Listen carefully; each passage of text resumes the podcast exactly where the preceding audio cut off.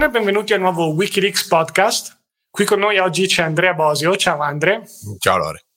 E l'argomento che andremo a trattare, uno di quelli che stanno più a cuore agli italiani, secondo me forse anche un po' troppo, e cioè i fondi pensione. Stiamo già oh. spoilerando un po' il tema della, della puntata, perché dire eh, fondi pensione un po' troppo, ma come? Siete voi quelli che ci fate due palle così sul fatto che fra 30 anni le pensioni saranno più basse e no, non ci sarà più l'Inps che non abbiamo mai detto tra l'altro, abbiamo solo detto che probabilmente no. ci sarà e pagherà molte meno pensioni. Dati alla mano anche lì, eh, tutta roba verificabile. Ci sono pure i report della Corte dei Conti che fanno vedere che il sistema italiano non è uno dei più sostenibili, quindi non esattamente tipo non ce lo dicono.com, non sono siti complottisti, anche quelli ufficiali sono d'accordo da questo punto di vista. Però cos'è il problema che c'è un po' intorno al concetto di fondi pensione? È che come tutti i prodotti finanziari, vengono più visti in un'ottica di dobbiamo venderli a qualcuno, in questo caso il cliente barra risparmiatore, piuttosto che come un qualcosa che deve essere inserito all'interno di una pianificazione finanziaria fatta in modo corretto. Ne parleremo bene nel corso del podcast, perché ad esempio una delle cose su cui vengono più spinti sono i vantaggi fiscali che non sono proprio così determinanti, andremo a vederli meglio un attimo prossimamente, vogliamo fare un passo indietro prima di partire un po' da cosa sono, però di solito già lì si capisce che non dico ci sia qualcosa che non vada, se però la ragione principale per comprarsi un fondo pensione è così non pago meno tasse o ah, lo Stato italiano mi dà indietro i soldi, già a viene qualche dubbio sulla bontà del prodotto. Poi non è vero in tutti i casi, attenzione, vi daremo anche qualche modo per capire un po' quale fondo pensione può essere più o meno interessante. Però ho sempre avuto un po' questa impressione quando si parla di fondi pensione, oltre al fatto che hanno un po' il problema di reputazione che secondo me è simile anche a quello che è il risparmio. È un po' una roba non cool che ah sì, boh, sì immagini il tizio in ufficio triste, 40 ore alla settimana, battere sulla tastiera. Ecco, quello è quello che si assicura, pensa ai fondi pensione, risparmia non vive mai, fanno parte un po' di questa descrizione di questo fantozzi triste, chiamiamolo così. Invece sì, poi se usati correttamente sono un buono strumento. Tra l'altro, Lore, anche, anche gli stessi gestori dei fondi pensione, no? Cioè, nel senso, io non mi ricordo un film, tema Wall Street, che abbia come protagonista il, il gestore di un fondo pensione, no? Quindi uno se l'immagina come un'entità estremamente burocratizzata, probabilmente, cioè non probabilmente, sicuramente lo sono, Forse di... c'è qualche pistolero magari che gestisce qualche fondo, eh. fondo americano che è un mezzo hedge fund. Ogni tanto ne salta per aria qualcuno per non fare gli investimenti a caso. Poi il fondo dei teacher, dei, degli insegnanti dell'Oregon. non mi ricordo, non mi ricordo. il nome come, saltano così per investono in bitcoin o in argento. Fai, ma però ecco, in Italia ne manca anche questo aspetto. Diciamo. No, esatto. Cioè in, allora, in Italia la gestione, soprattutto delle linee di investimento dei, dei, fondi pensione, è diciamo da buon padre di famiglia. Ok, quindi da quel, da quel punto di vista non, non ci sono pistoleri, come, come diceva Lore. Forse troppo, Beh, paradossalmente, in sì, alcuni anche. casi, e vedremo anche lì che tipo di problemi può fare una gestione troppo prudente. Uno si aspetta che non, non crei nessun problema. Invece anche lì c'è un po' um, da vedere. Però vorrei fare un, diciamo così, non dico passo indietro, ma giusto per dare un punto di partenza, magari qualcuno ci sta ascoltando per la prima volta e di fondi pensione e non conosci proprio mm. nulla. E siccome tu, Andre, sei stato anche l'autore della guida dei...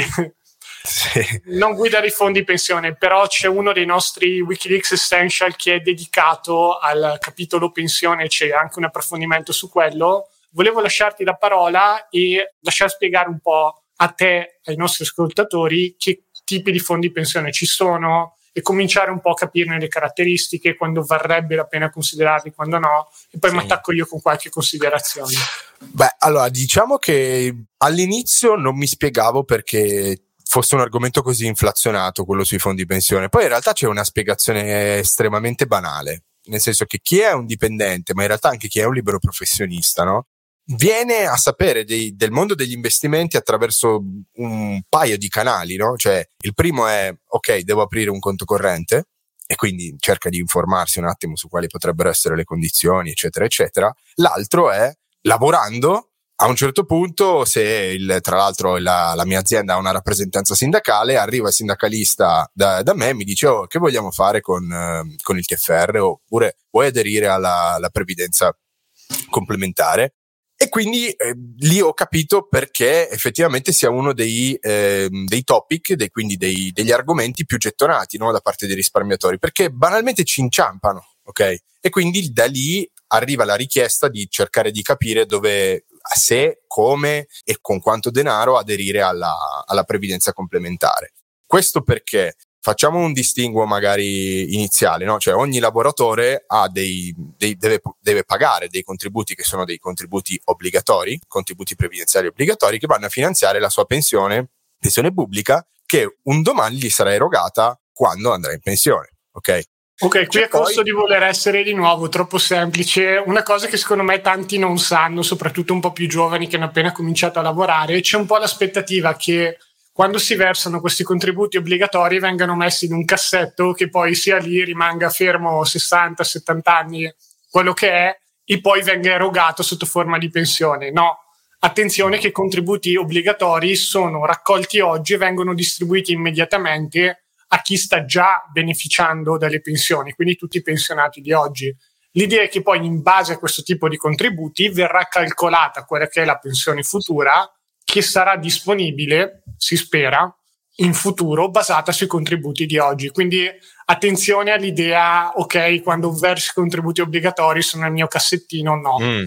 Viceversa, no, invece, lì, quello che succede con un fondo pensione, per esempio, lì i soldi esatto, esatto, esatto, praticamente c'è una scelta di sistema, no? c'è una scelta di design del sistema previdenziale da parte del, del legislatore. Ci sono dei sistemi a ripartizione come il caso del, dell'Inps, quindi i contributi che vengono incassati oggi servono per pagare le pensioni di oggi, ok? E poi ci sono dei sistemi a capitalizzazione che funzionano esattamente come funziona un, un fondo pensione. Quindi quei soldi vengono incassati dal sistema previdenziale obbligatorio, vengono investiti e dopodiché verranno erogate le prestazioni sulla base anche dei rendimenti di queste somme versate. Quindi previdenza obbligatoria e poi c'è la previdenza complementare, che è su base volontaria, ok? Quindi uno può decidere se aderire o meno alla previdenza complementare.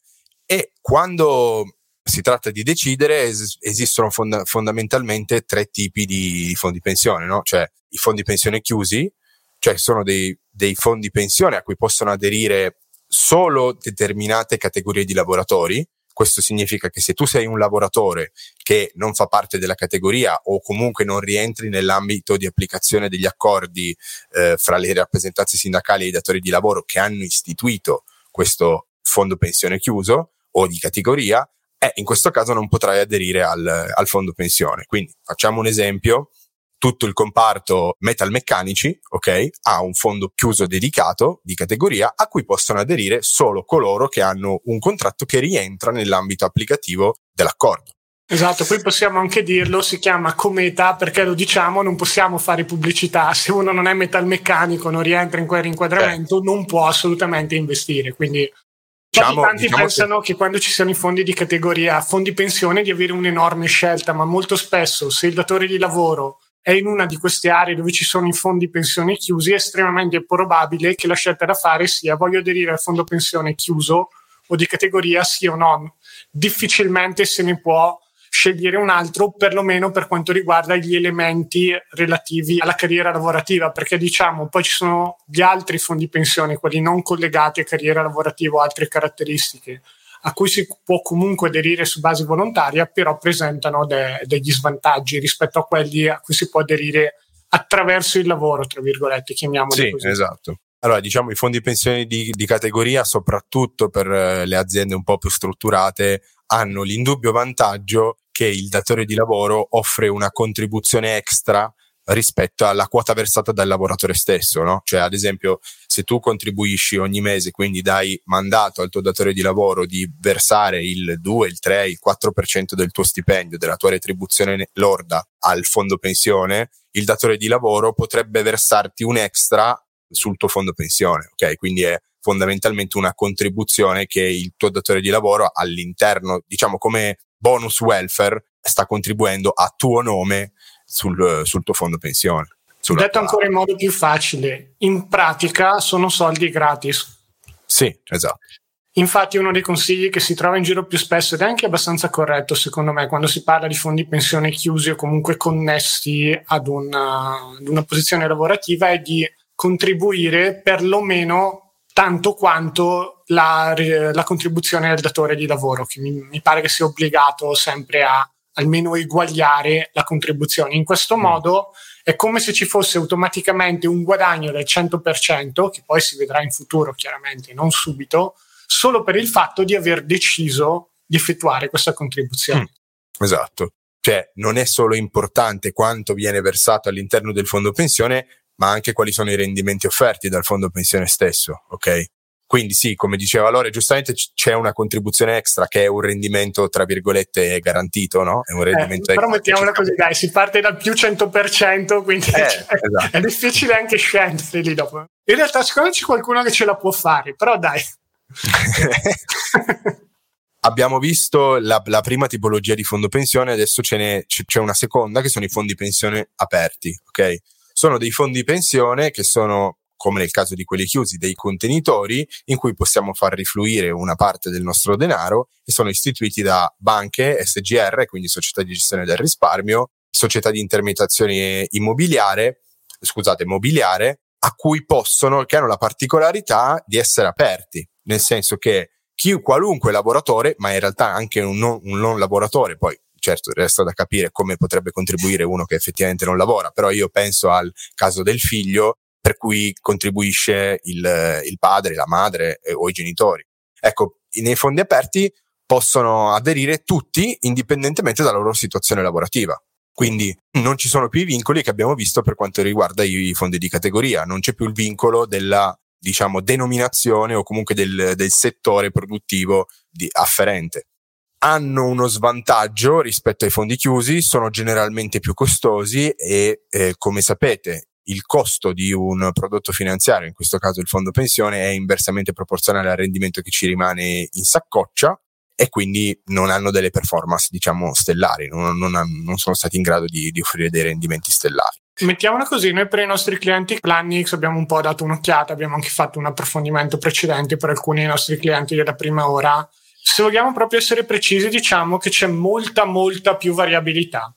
Se si mm. parla di fondi chiusi tendono a essere molto più simili sia come asset allocation che qualche volta è un po' troppo prudente. Cosa vuol dire? ci sono fondi che magari investono per il lungo periodo ma hanno una percentuale di azioni abbastanza Ridicolo. bassa, di solito del 20-30%, nel comparto più aggressivo, cioè il comparto è uno diciamo delle varie tipologie dello stesso fondo pensione che si può scegliere, tanto più il comparto è aggressivo, tanto più di solito la sì. percentuale di azionario è alta, poi c'è sempre un po' di discrezionalità da parte del gestore. Eh, magari diciamo dice... questo, Lore, su che cos'è il comparto. Nel senso, quando voi aderite a una forma di previdenza complementare, che sia un fondo eh, pensione chiuso, che sia un fondo pensione aperto, dovete scegliere anche la linea di investimento, ok? Quindi c'è, il, c'è, l'accordo istitutivo del fondo pensione che prevede tutta una serie di linee di investimento, dalla meno aggressiva alla più aggressiva, tra virgolette, perché poi non è che stiamo parlando di venture capitalism, eh? cioè, eh, per, tanto per essere chiari,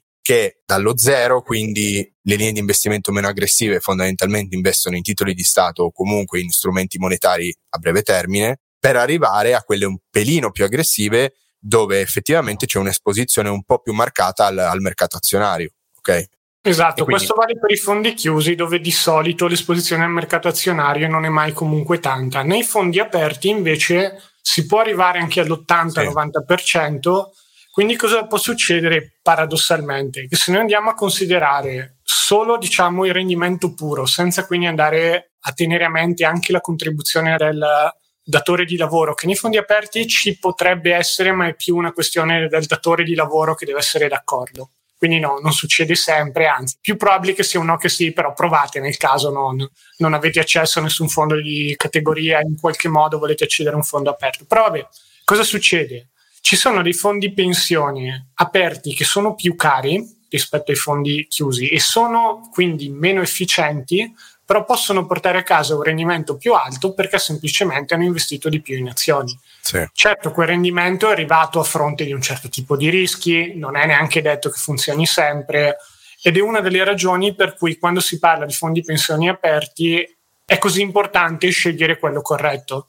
Perché se nel caso dei fondi pensione chiusi di categoria, quello c'è, quindi o mangiare questa minestra o saltare dalla finestra, come diceva mia mamma, nel caso dei fondi pensioni aperti ci sono veramente tante tante opportunità che poi si suddividono a loro volta in 3-4 comparti diversi ed è fondamentale capire un attimo quali sono quelli che vale la pena prendere in considerazione e quelli che invece sono esageratamente inefficienti dal punto di vista dei costi o per qualche ragione hanno avuto dei rendimenti non eclatanti. Di nuovo, non ci sono dei database a disposizione del pubblico con tantissimi dati ordinati da questo punto di vista. Ne abbiamo visto qualcuno, ma tendeva a essere un po' a pagamento più da addetti ai lavori. Una risorsa comunque gratuita che potete utilizzare giusto per farvi un'idea del parametro costi, come ha detto giustamente Andrew, uno dei più importanti, è il sito della COVIP, che era un acronimo che non è neanche quello che dovrebbe essere. Commissione di vigilanza sui fondi pensione. Buono, è un Però manca che... una F, non si sa, probabilmente per uh,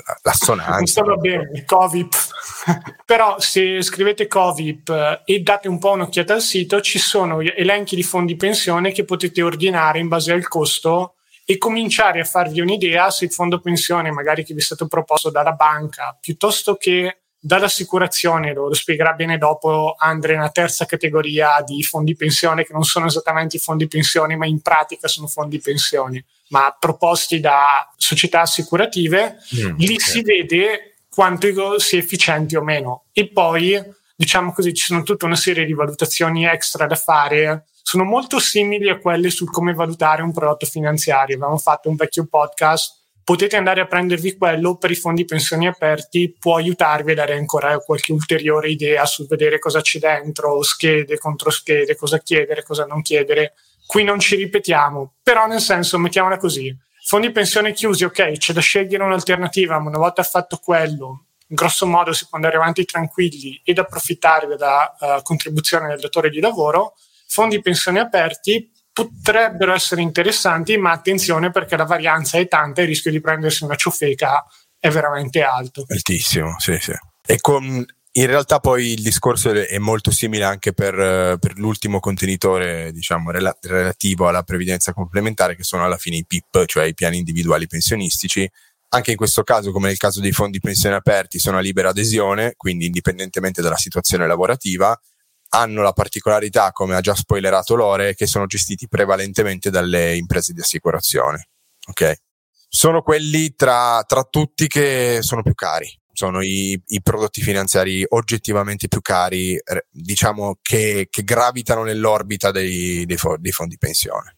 Quindi sono quelli più sconsigliati nel 99% dei casi. Poi sì. non, ad oggi non ricordo di aver neanche visto eccezioni, poi magari se qualcuno ci vuole smentire noi siamo sempre lì, ma ho sempre visto dei PIP molto cari e di conseguenza con dei rendimenti non esaltanti. No, il discorso è che chiaramente ci sono dei parametri un po' oggettivi, nel senso che non, come sapete non è che ci sono dei, dei prodotti finanziari sbagliati in assoluto di per sé, però effettivamente anche parlando in generale, quindi senza approfondire la propria situazione finanziaria, come sono collocati all'interno della, della propria piramide degli obiettivi di investimento, ci sono alcune ciofeche che ciofeche rimangono anche se collocati all'interno di, cioè anche se avete pianificato correttamente la vostra vita finanziaria, ecco. È il momento in cui chi di solito vende i prodotti finanziari fa, eh, però non avete ancora parlato dei vantaggi fiscali, ragazzi. eh, eh, Parliamone a questo punto.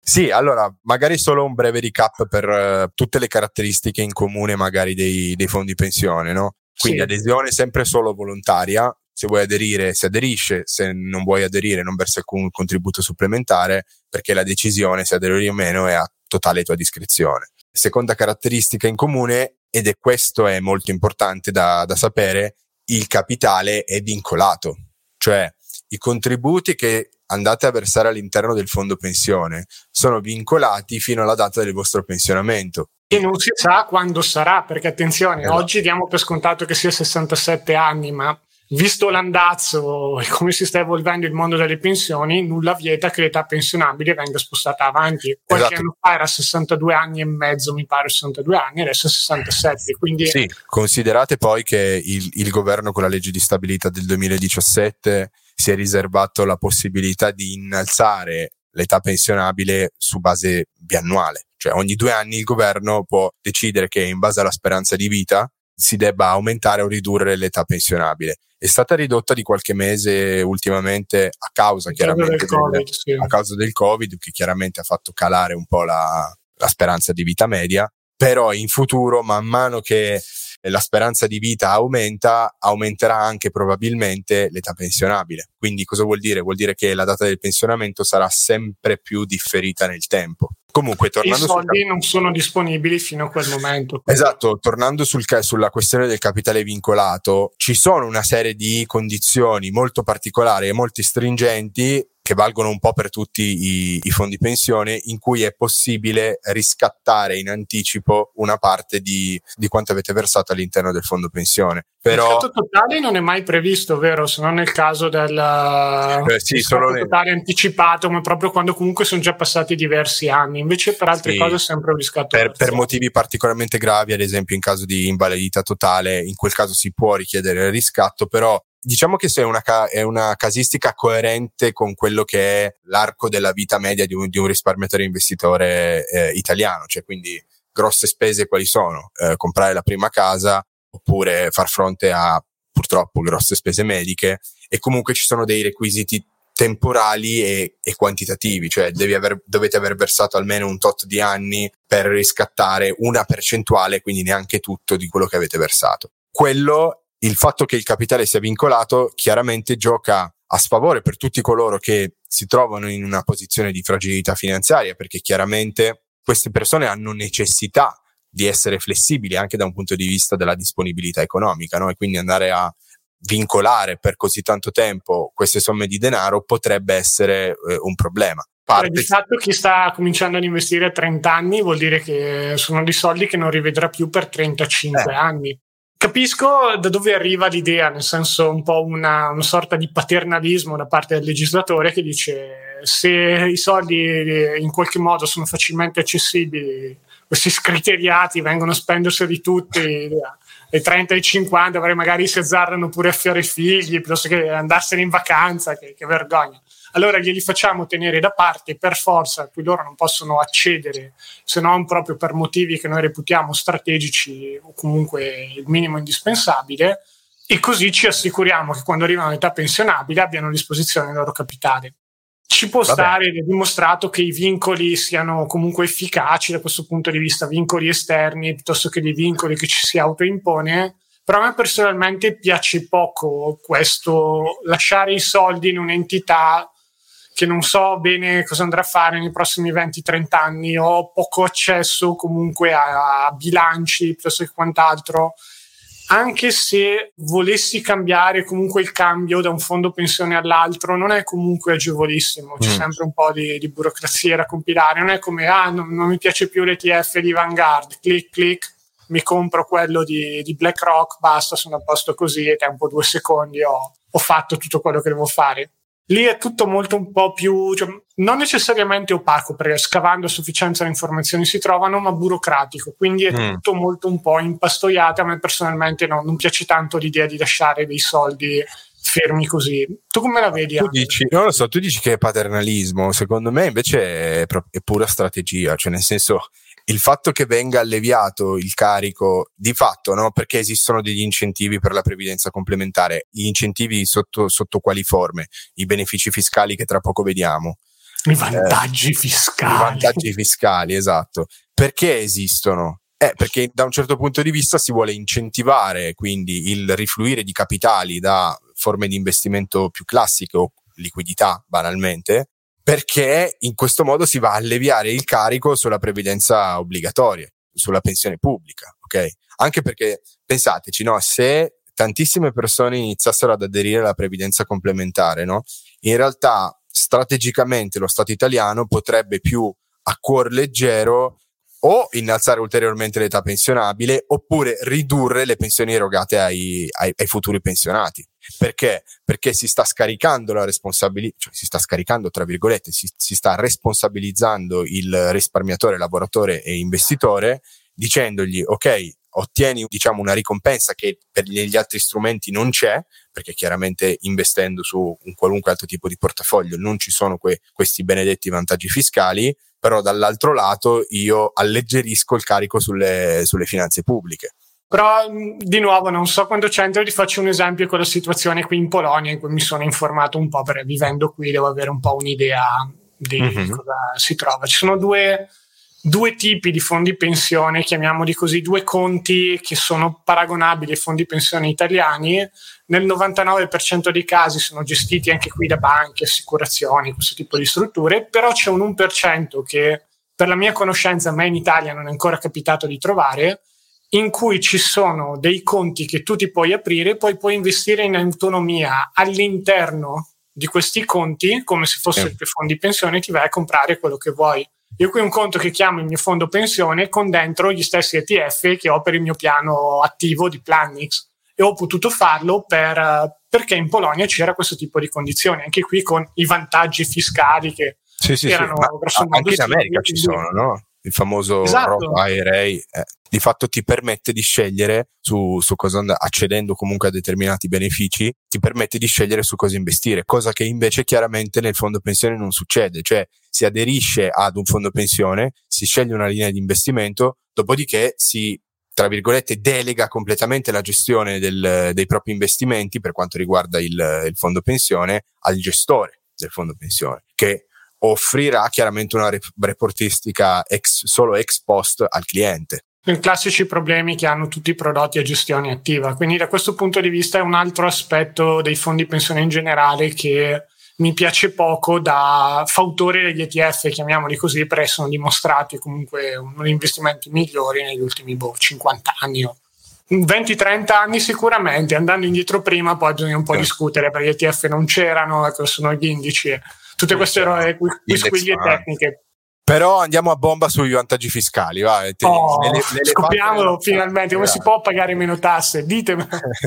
L'elefante nella stanza dei, famosi, dei famosi vantaggi fiscali. Allora, la previdenza complementare ha una deducibilità dal reddito sui contributi versati per un massimo di 5.000, 5.000 rotti, quindi 5.164,57 euro esatto. annui.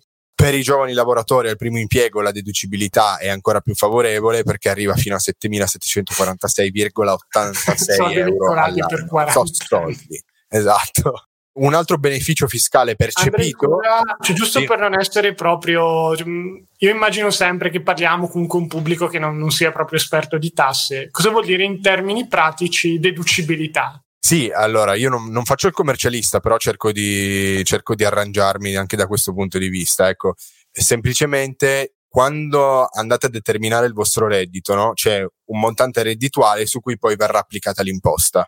Ecco, in questo caso qua, quei 5.164 o 7.746, se siete dei, dei giovani lavoratori, verranno dedotti da questo importo. Quindi fatto, non lo so, ehm, 30.000 euro il vostro, il vostro reddito su cui dovrete pagare le, le imposte, dovete togliere 5.164, quindi insomma il, l'imposta sarà applicata solo su 25, 24.846 euro. Così. Ecco, è così che funziona. Non immaginatevi che per qualche ragione strana vi trovate 5.000 euro in tasca. No, non vi danno soldi indietro, ecco, se è quello il dubbio che vi è venuto. Si pagano meno tasse, ecco, quindi anche esatto. qui. Il secondo beneficio fiscale è che i rendimenti realizzati dalla, dalla gestione del fondo pensione viene applicata una, una tassazione più favorevole rispetto a quella applicata per i redditi da capitale. Quindi normalmente lo sapete su determinati strumenti, quindi tutti gli strumenti che non sono strumenti obbligazionari governativi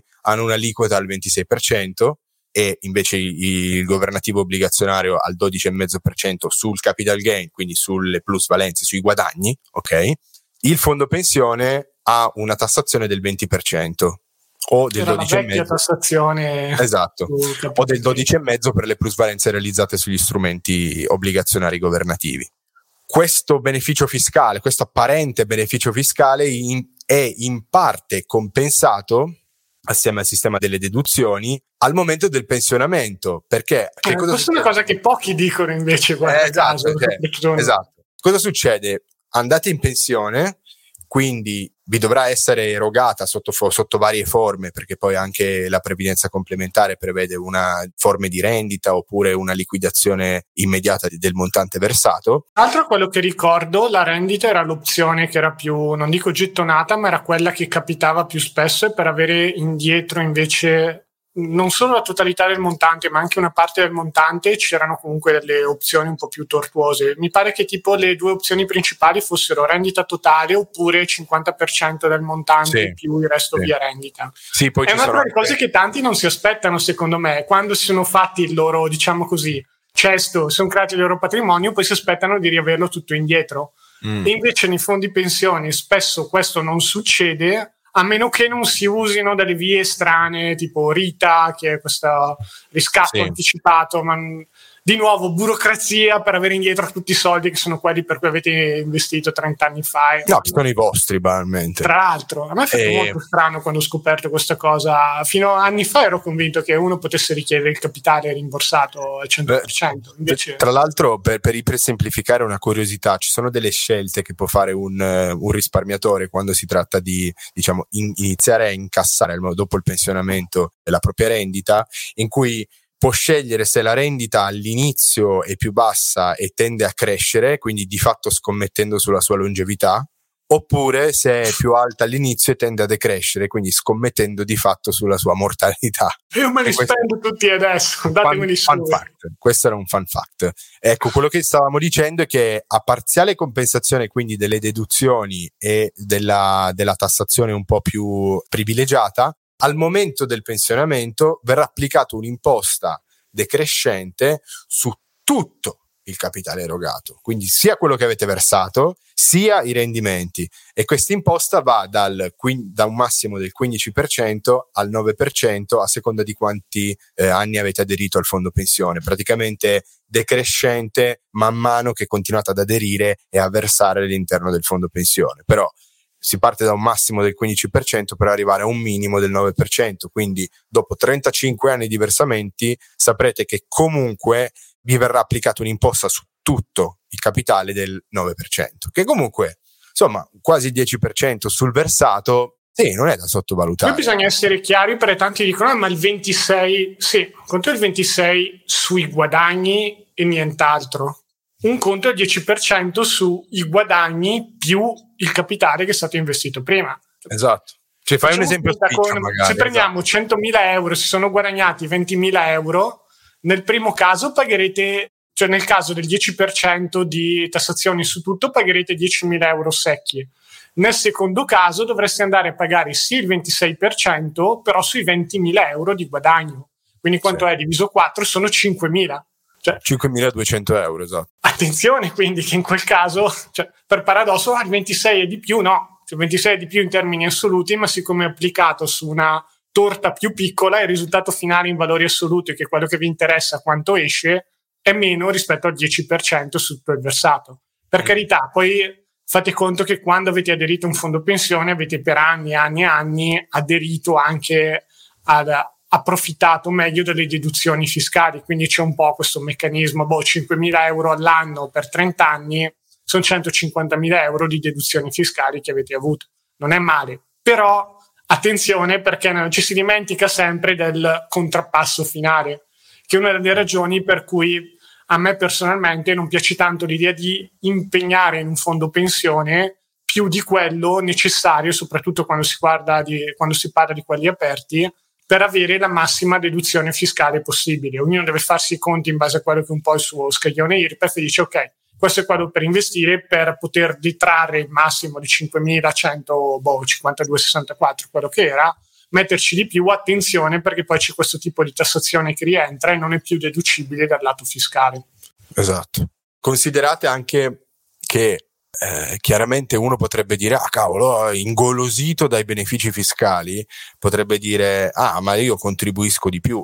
Eh, il problema è che quei 5.164 euro è un tetto massimo di deducibilità, quindi volendo si potrebbe anche contribuire di più, ma senza poi nemmeno avere il vantaggio fiscale.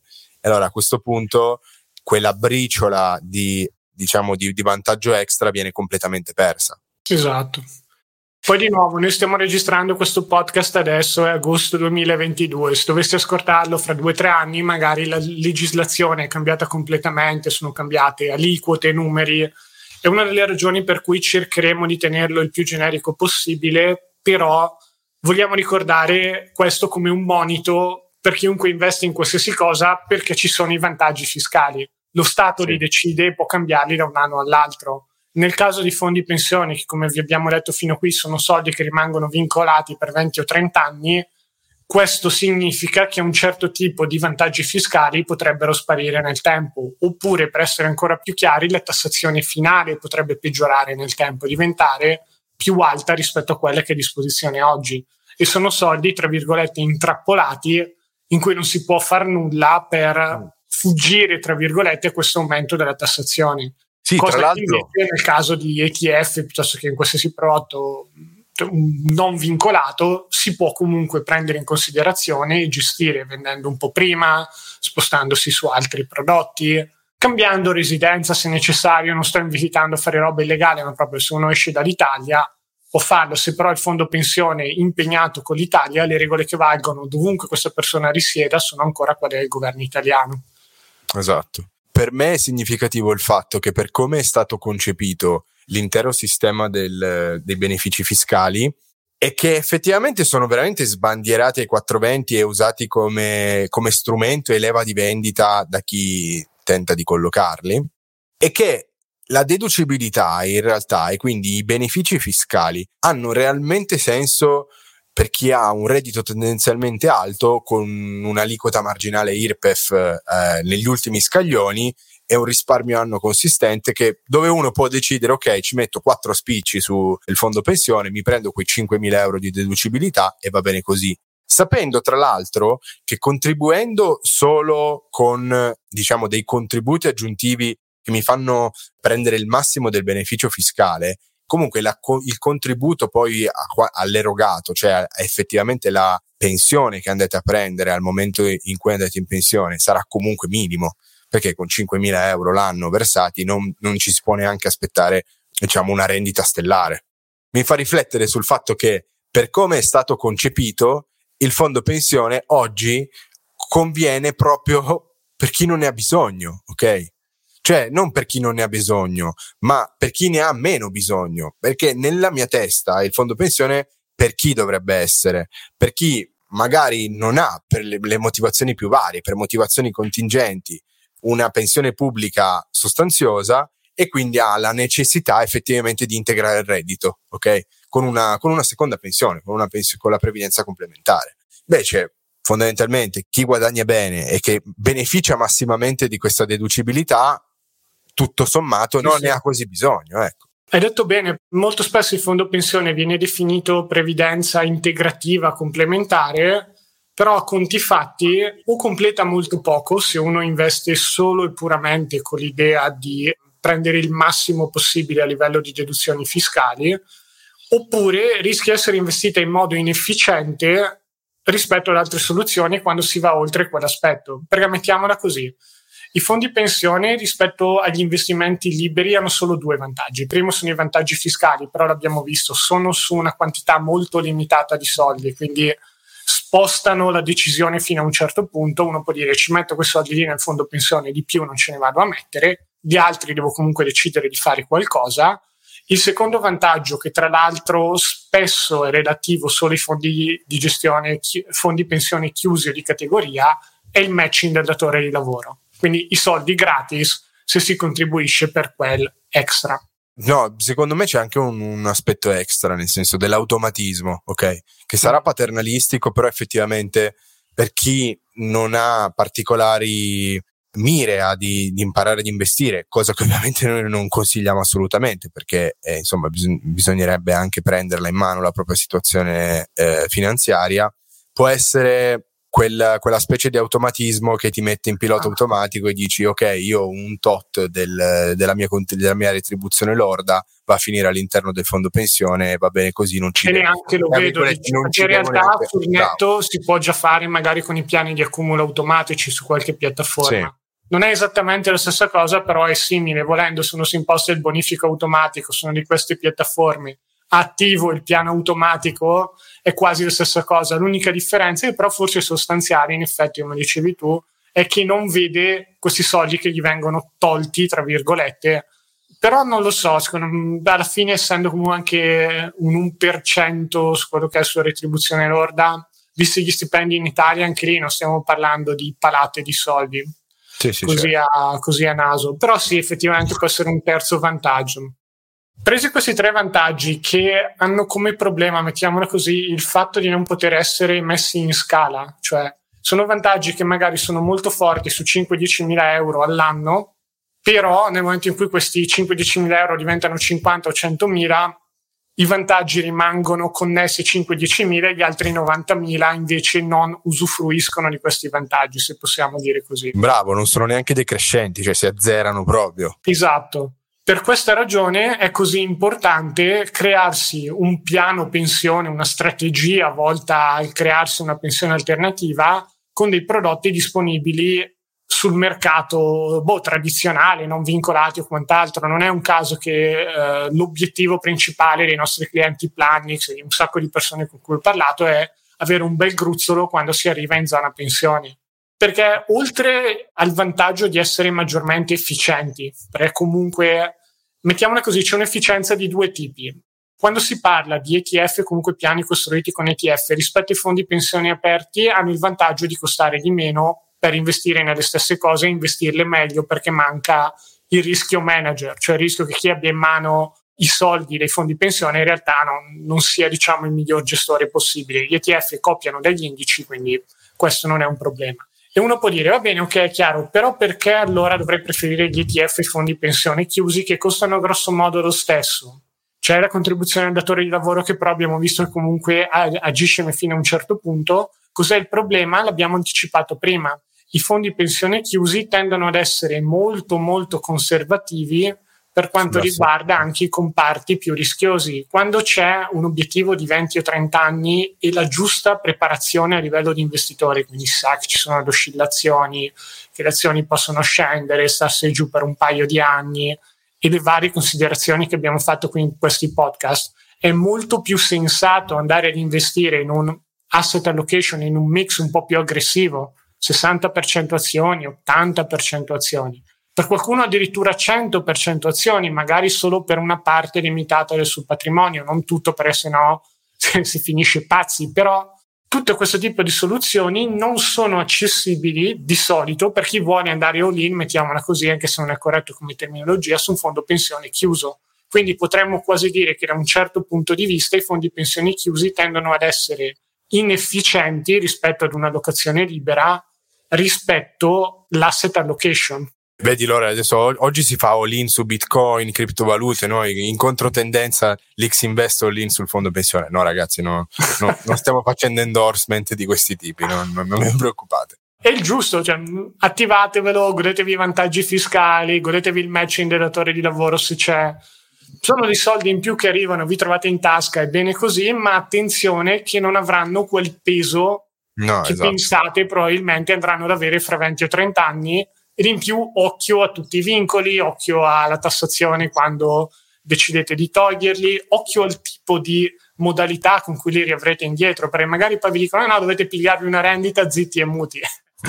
Provate a dirgli no, non mi va bene. Sì, cause contro cause. Non... A me in realtà è proprio quello che non piace se da un certo punto di vista forza il concetto di ok, pensione vuol dire significa smettere di lavorare a una determinata età, ok? Io vorrei avere un po' di più il controllo su quando scegliere, se scegliere di smettere di lavorare, no?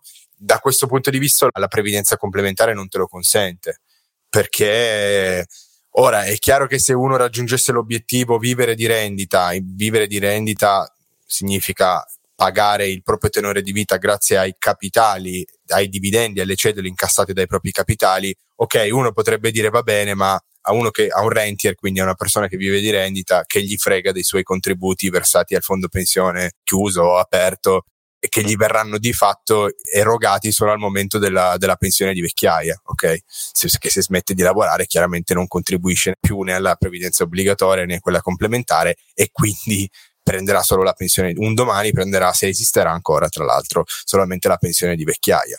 Eh, io scommetto Quindi. che esisterà ancora con pensioni da morti di fame.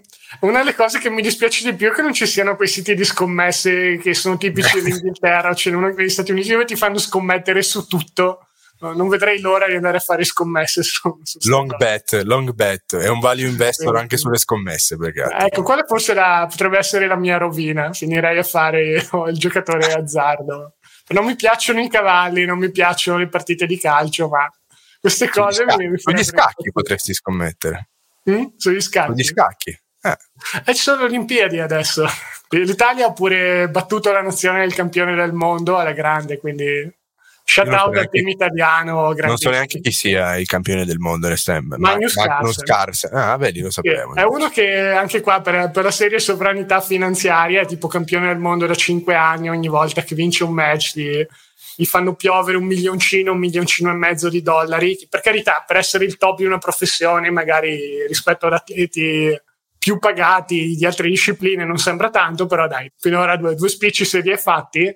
E dopo cinque anni di, di sfide mondiali vinte a botte di un milione e mezzo a sfida, ho detto no, vado, non ho più voglia di difendere il titolo mondiale. Ragazzi, la mia, la mia esperienza finisce qui.